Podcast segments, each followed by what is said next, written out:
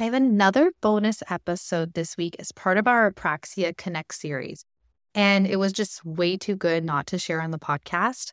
So earlier this week, I had the pleasure of speaking with Jordan Christian LeVan live on Instagram. Jordan is an author, advocate, and public speaker. He is the author of Jordan's World, a non fictional children's book series about his real life experiences growing up with apraxia of speech. Jordan couldn't speak until he was five, and professionals told his mom he would never speak on his own. Despite people's doubts, he fought for his voice and uses his voice to advocate for others. You'll get to hear his perspective about the cause of apraxia, the long term prognosis, and how CAS can affect mental health in this episode. Hi, how are you?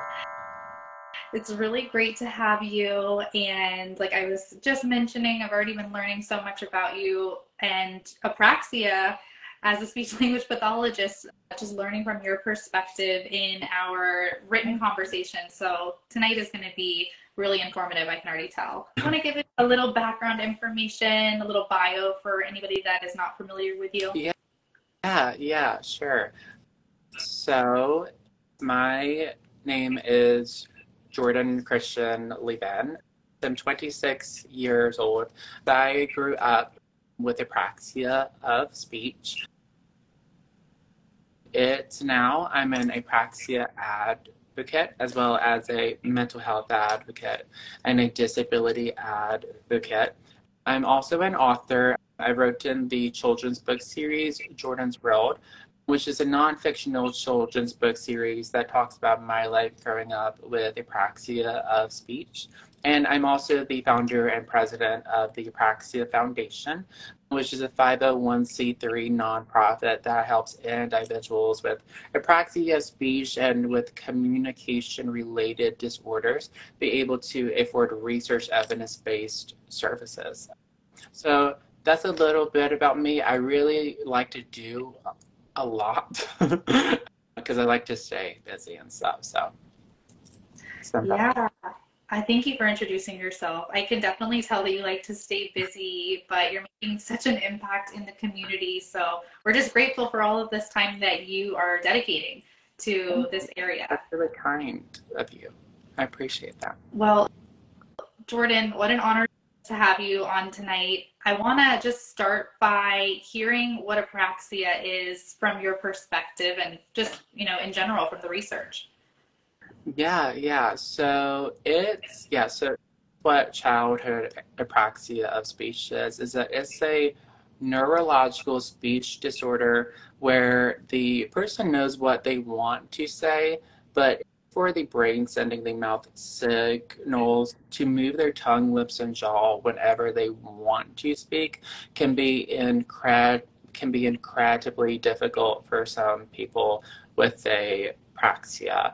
Um, this is a motor planning speech disorder, which is what makes it so much more different than other traditional traditional speech and sound disorders despite the name childhood apraxia of speech, this is not a condition that the person quote, quote unquote outgrows. The research evidence based treatment is needed, according to ASHA, for the individual to make speech gains and speech progress. So that's about apraxia, and you know, it's living with apraxia. It's basically like you know, it's kind it's kind of like your your brain says go, but then your mouth is like, actually, I just lied to you. Stop it. wow. I think I really appreciate like the textbook version that you gave and then mm. giving mm-hmm. us like what it really looks like for a person who's yeah. living with apraxia. I think that that was, I get it, like just from that example. So I appreciate you sharing that. What about like the term? Do you still recommend using childhood apraxia speech with an adult? Do you recommend moving to apraxia of speech? What are your recommendations for that? Mm, so really it's an so really it's an anti visual preference. So whatever the person feels most comfortable with. It's, I will definitely say from my own personal experience, when I was a teen, I definitely didn't like the name childhood apraxia speech because it's when you're a teen, you're like, it's I'm a teenager, you, you know, you know, you like get into that phase. But like now, since I'm an adult though, it's I absolutely don't mind the name childhood apraxia of speech because it's what the childhood part means is that this has been present since birth, which is what makes it different than acquired apraxia that can happen after like a stroke, after a car accident, or something like that. So that's really just telling us, okay, this is a condition that's been present since birth. But it's a lot of people do hear the childhood part and then they interpret as this is going to be during childhood or that, you know, for teens and you know you can get a little bit embarrassed because you're a teen. But i like either or but i really do think it's an individual preference for sure.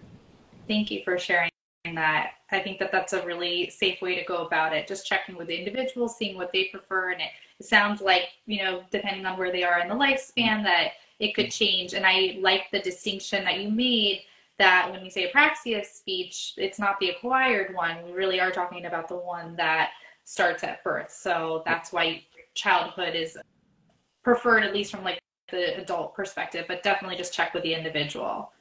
Correct. Yeah. Awesome. Okay. So you kind of mentioned this earlier, but I'd like to talk about it a little bit more. Can an individual quote unquote outgrow apraxia? Right. So Right. So it's an individual cannot outgrow apraxia. So like this isn't something that is like a speech delay. Now this is a neurological motor planning speech dis- disorder. So like it's not something that with an age is going to, you know, is going to progress and such. What's going to progress the person's speech is speech therapy using a motor planning approach. So, motor planning approaches can include ones like DTTC, REST, Kaufman, Kaufman, and then also prompt.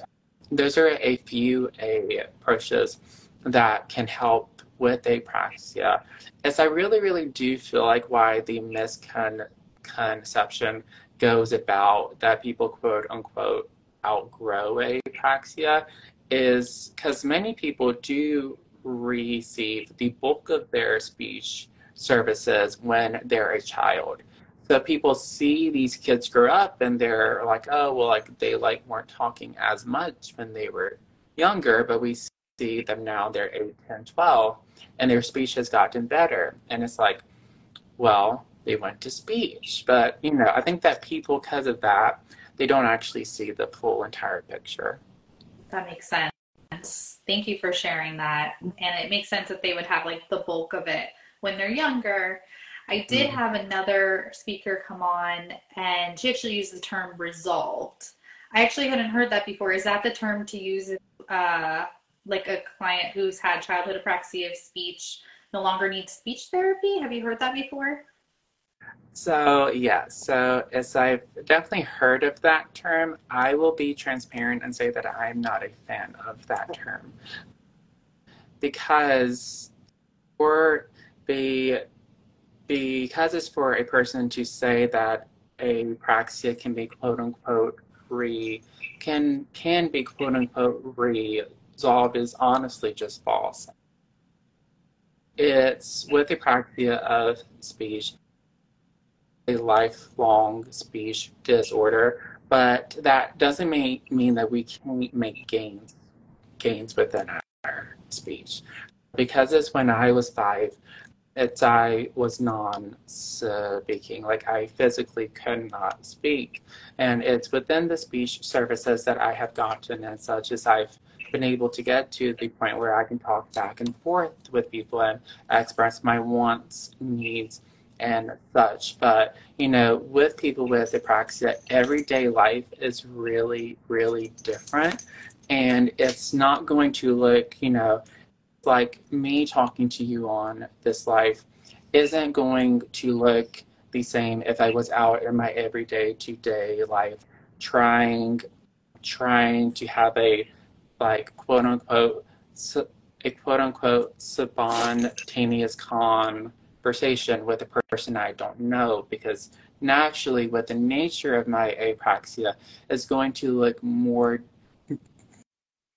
difficult so it's just it's it, it's really different and not a lot of people get to see these different points of views. Because it's when slps are working with people with with apraxia most of the time is they is they are working within the speech language pathology room which is a very isolated setting.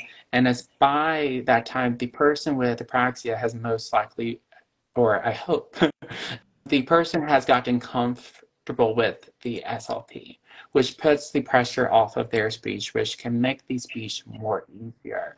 Versus as if you're out in your everyday life and that pressure is applied to your speech and stuff, and you're not in that safe room where you might feel safe, there can be all sorts of things. So I think that it's a thing also as well as I would never tell a person that they cannot use that term because that is an individualized choice.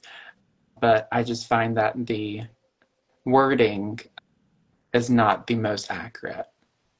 No, I appreciate you taking the time to explain that. I think I wanted to know just from being, you know, being a speech language pathologist and wanting to use yeah. the correct terminology. I get it that it's definitely an individualized basis. It doesn't make it right or wrong, just like knowing what we should be from our professional point of view. So I mm. appreciate you sharing that. It makes a lot of sense. Thanks. Somebody commented, let me go back. Lane Tristan said, hard agree on the it's not ever really resolved. Mm.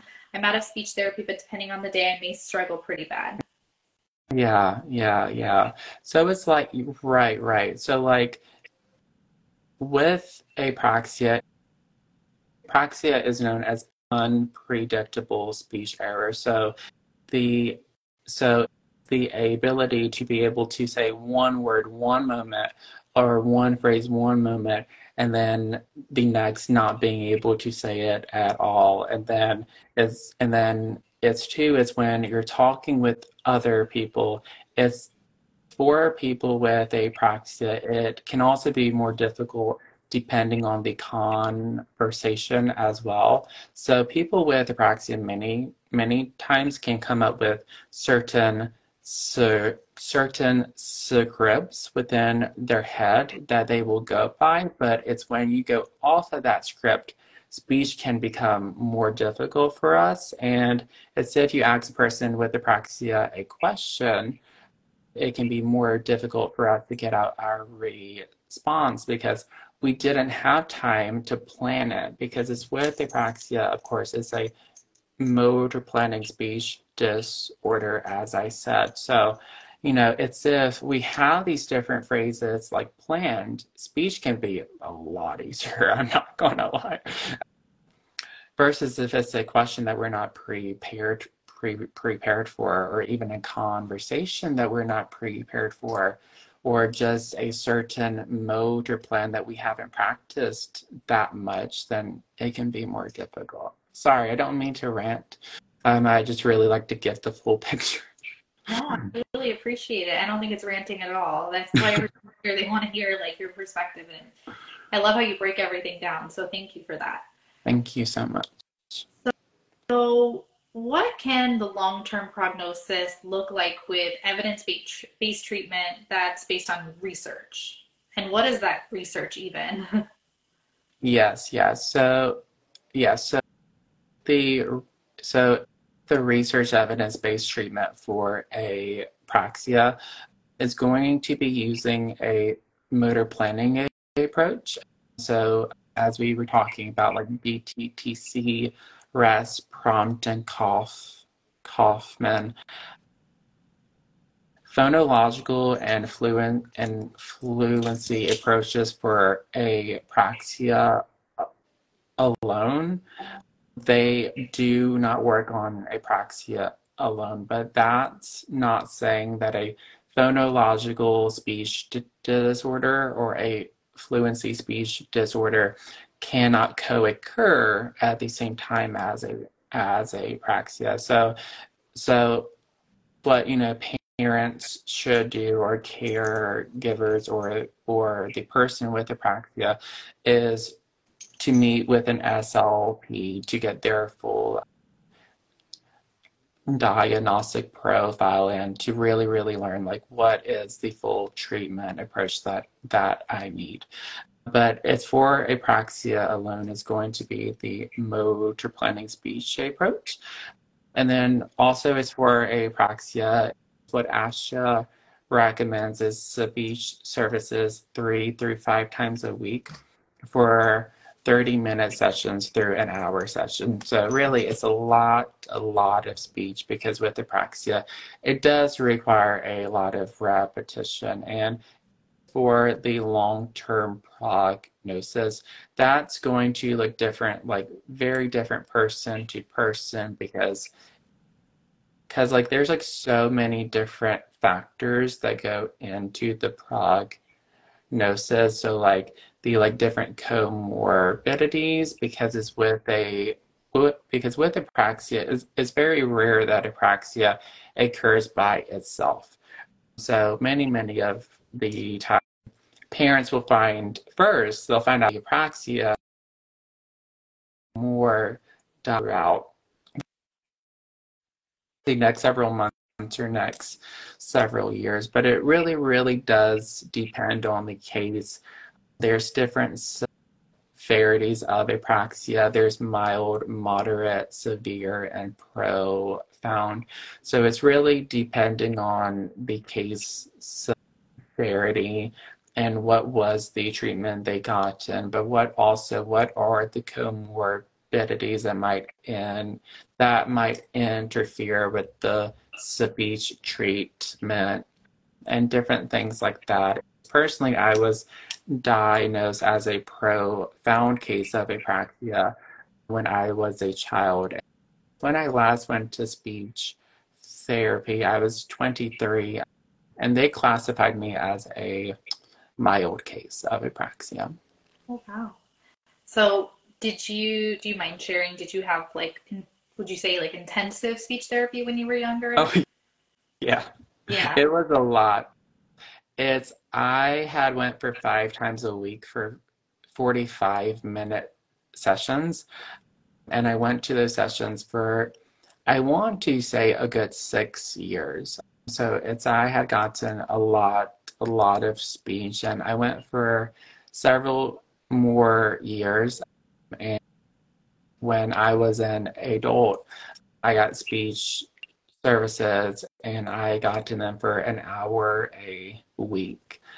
So I've been in a lot of speech, but it's definitely, definitely helped me. And I do definitely credit speech therapy for being the reason why I'm able to speak today. Because, because as I personally know, if I didn't have those services, I wouldn't be, I wouldn't be talking to a day. Yeah.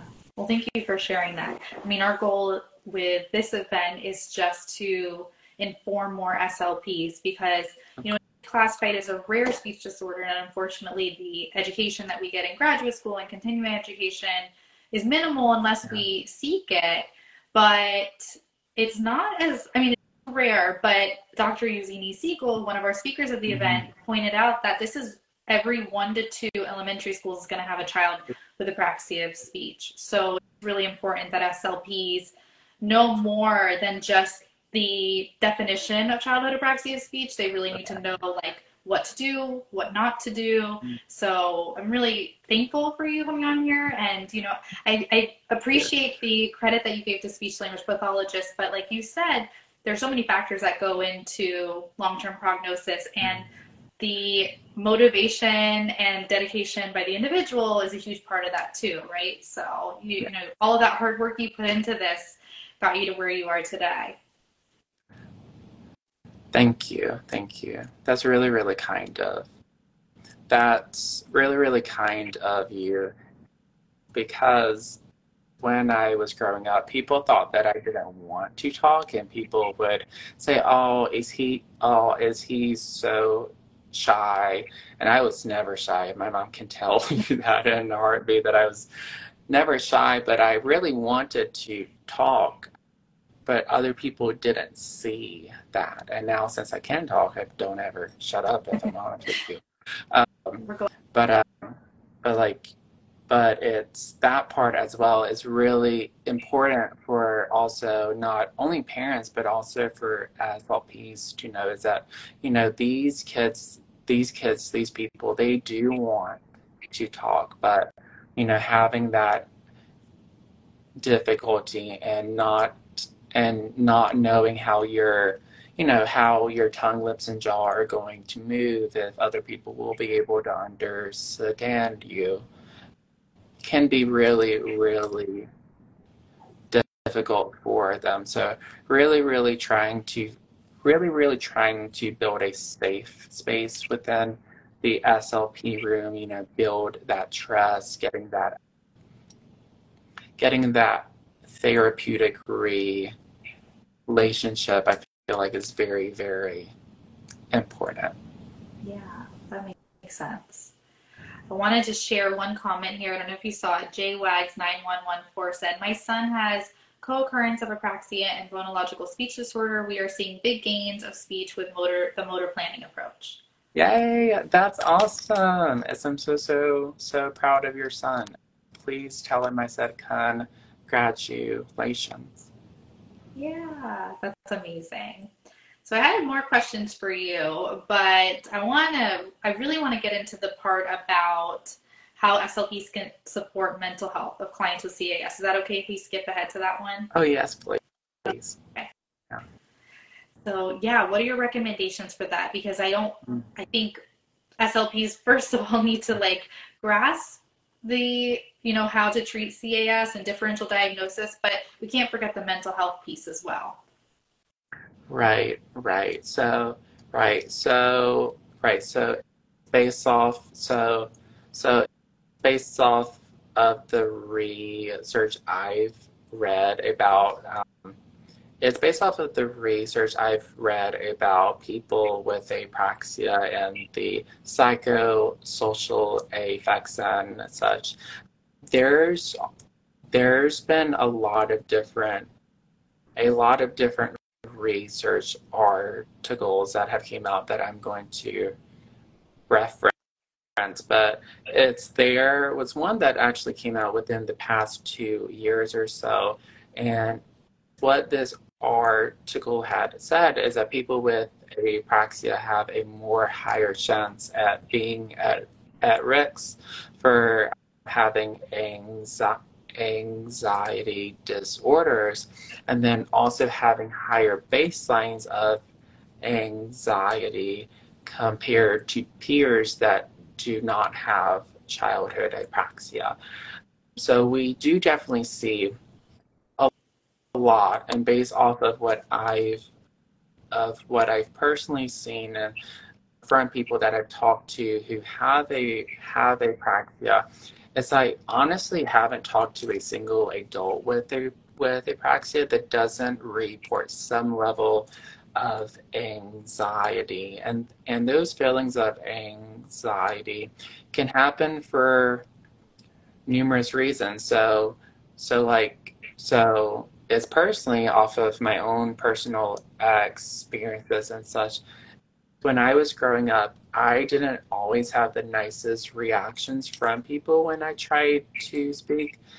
There were some people who would get mad at me, or there would be some people who would walk away from me, and there would be some people who, you know, teased who teased me as a child because of my speech. So as I was growing up, I never knew how other people were going to respond to me. Always was anxious about how how are other people going to respond. And it's really just the natural tension of having to really push through to say what you want to say can really result as well in some like physical anxiety feeling. So like tension, like your face might get tight. And really, it's and it's really it's when these different things happen they really trick our brain to think oh it's you're anxious it's you're nervous even if you're not really nervous you know it's our brain really picks up on our you know facial even you know as if we're like you know like even if even if we're frowning and we're not sad that's going to trick our brain into thinking, oh no, like you're actually sad. And it's if you have these different, you know, sen, sensations or whatever you want to call it, is that can also trick our brain as well. So it's there's a lot of different stuff that can contribute into the anxiety portion, but what I really, really found, what I've really, really, really found that has really, really helped helped me is there it is therapy. It's really, really helped me. Really, really, really, really getting really, really getting to know like why like why am I anxious and what why am I anxious and what have other people taught me to think of my speaking or my speech disorder and self versus how do I want to think about myself and how do I want to think about my speech disorder. So something I personally had to learn throughout this this time is that there's nothing wrong with having a speech disorder. And yes, speech might be difficult for me at times, but that doesn't mean that it's an inconvenience for other people. And it also doesn't mean that I'm quote, quote, quote, quote, unquote, dumb or not intelligent because that was a fear at one point because people would, you know, say, oh, is you can't even talk when I was a child. And, you know, that really, really hurt me if I'm being, being on it. Really took in a soul, really took in a toll on my self-esteem. So I really had to learn how can I work through all of these different different things that I was taught and how can I rethink them and how and how can I think about myself. So it's a few different approaches I've definitely saw that has really really worked for me personally is a is a is a acceptance and commitment therapy. I've also found CBT, cog, cognitive and behavioral therapy, really, really work for me as well. And then also with di with, with dialectual behavioral ther- um, therapy, just just like really getting really getting to a place of self-acceptance has been really, really important for me. And then, and then also as well, and as I know for some people, this can be kind of like a taboo topic, if you will. But it's I've definitely found that medication has really, really helped me and and has really been able to lower my levels of anxiety because when I was 20 is I had so much anxiety anxiety surrounding my speech that every time I would go in to talk, it would result into a panic attack. And I really had to lower that level first. So really lower that level first so I could go into these sessions and and and it's I could and it's I and basically learn a new way to think about myself as I was talking about and to think about my speech disorder and also with that you know that required a lot of repetition within itself I really had to learn that there is truly nothing wrong with having a speech disorder. I mean, that's really just a fact about myself, just like how my eyes are blue and my hair is blonde, as I tell people. It's just a thing about myself, and it's, and two, it's, and two, it's not good or bad. Because, not good or bad because it has has no sort of um, quote unquote like moral value. It's just once again, it's a fact and it's the way that I was made. So I wouldn't take it back. Thank you so much for your candidness and sharing all of that. I can understand how hurtful that would have been, like being young mm. and being told that you're dumb because you're not able to speak effectively mm-hmm. at that time and you have like so much to say to people and you know that you're very smart and so thank you for sharing just that journey that you've been on mm-hmm. and what has helped you like medication like cognitive behavioral therapy like dialectical behavioral therapy yeah. i think you mentioned and um, the what was the the other one oh the other one was called a was called acceptance and commitment okay. therapy. Acceptance and commitment, and just how all of those things have helped to strengthen your sense of acceptance and build that identity for yourself. I've heard that, like with the, within the fluency community as mm-hmm. well, uh, the mental health piece, that having a strong sense of community and having a strong sense of like identity uh, makes all of the difference. So I could see how that would kind of apply with childhood apraxia speech as well. Yes, yes, yes. Because it's just, because it's really, because it's really just to really know that you're not alone on, on this journey and is also being able to accept this part of yourself can be pretty can be pretty hard. It can be hard to a it can be hard to accept. So with my own personal acceptance, it's an everyday process because many, many because many many people think is once you accept something that like you're like done and you've accepted it and life's great and flowers and rainbows and that is the furthest from the truth. I mean it's personally it's i have to wake up every day and be like it's i a it it's i accept the person that i am. It's i accept my speech speech disorder. And as if i personally catch myself in my everyday to day life even like having just like a negative thought, just if it pops up, I'm like, no, stop, go in the corner. You're not welcome here anymore. And I have to say, it's I, I accept myself.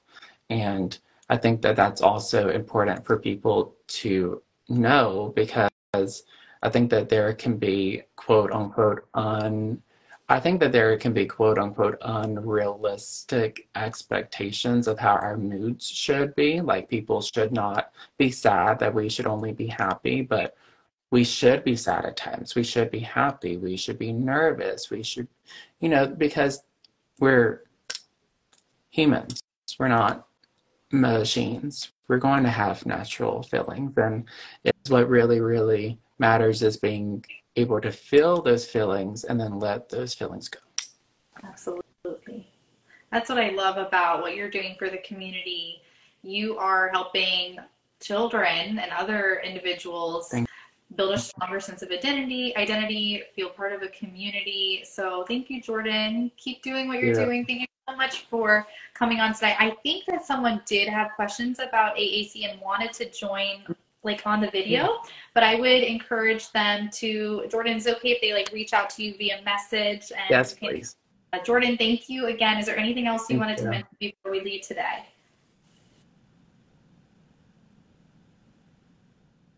I, it's, I think that it's if I, it's, I think that if I could give just anybody a piece of, a piece of advice leaving this video is just to never give up, that times do get hard and such. And I do know that with this journey, at times it can feel isolating and it can feel overwhelming, but you have your apraxia family here for you every step of the way. That. Thank you, Jordan. If you enjoyed this episode, then you're going to love Apraxia Connect. Registration for Apraxia Connect is now open and super affordable, but only until next Friday, June 23rd for general admission.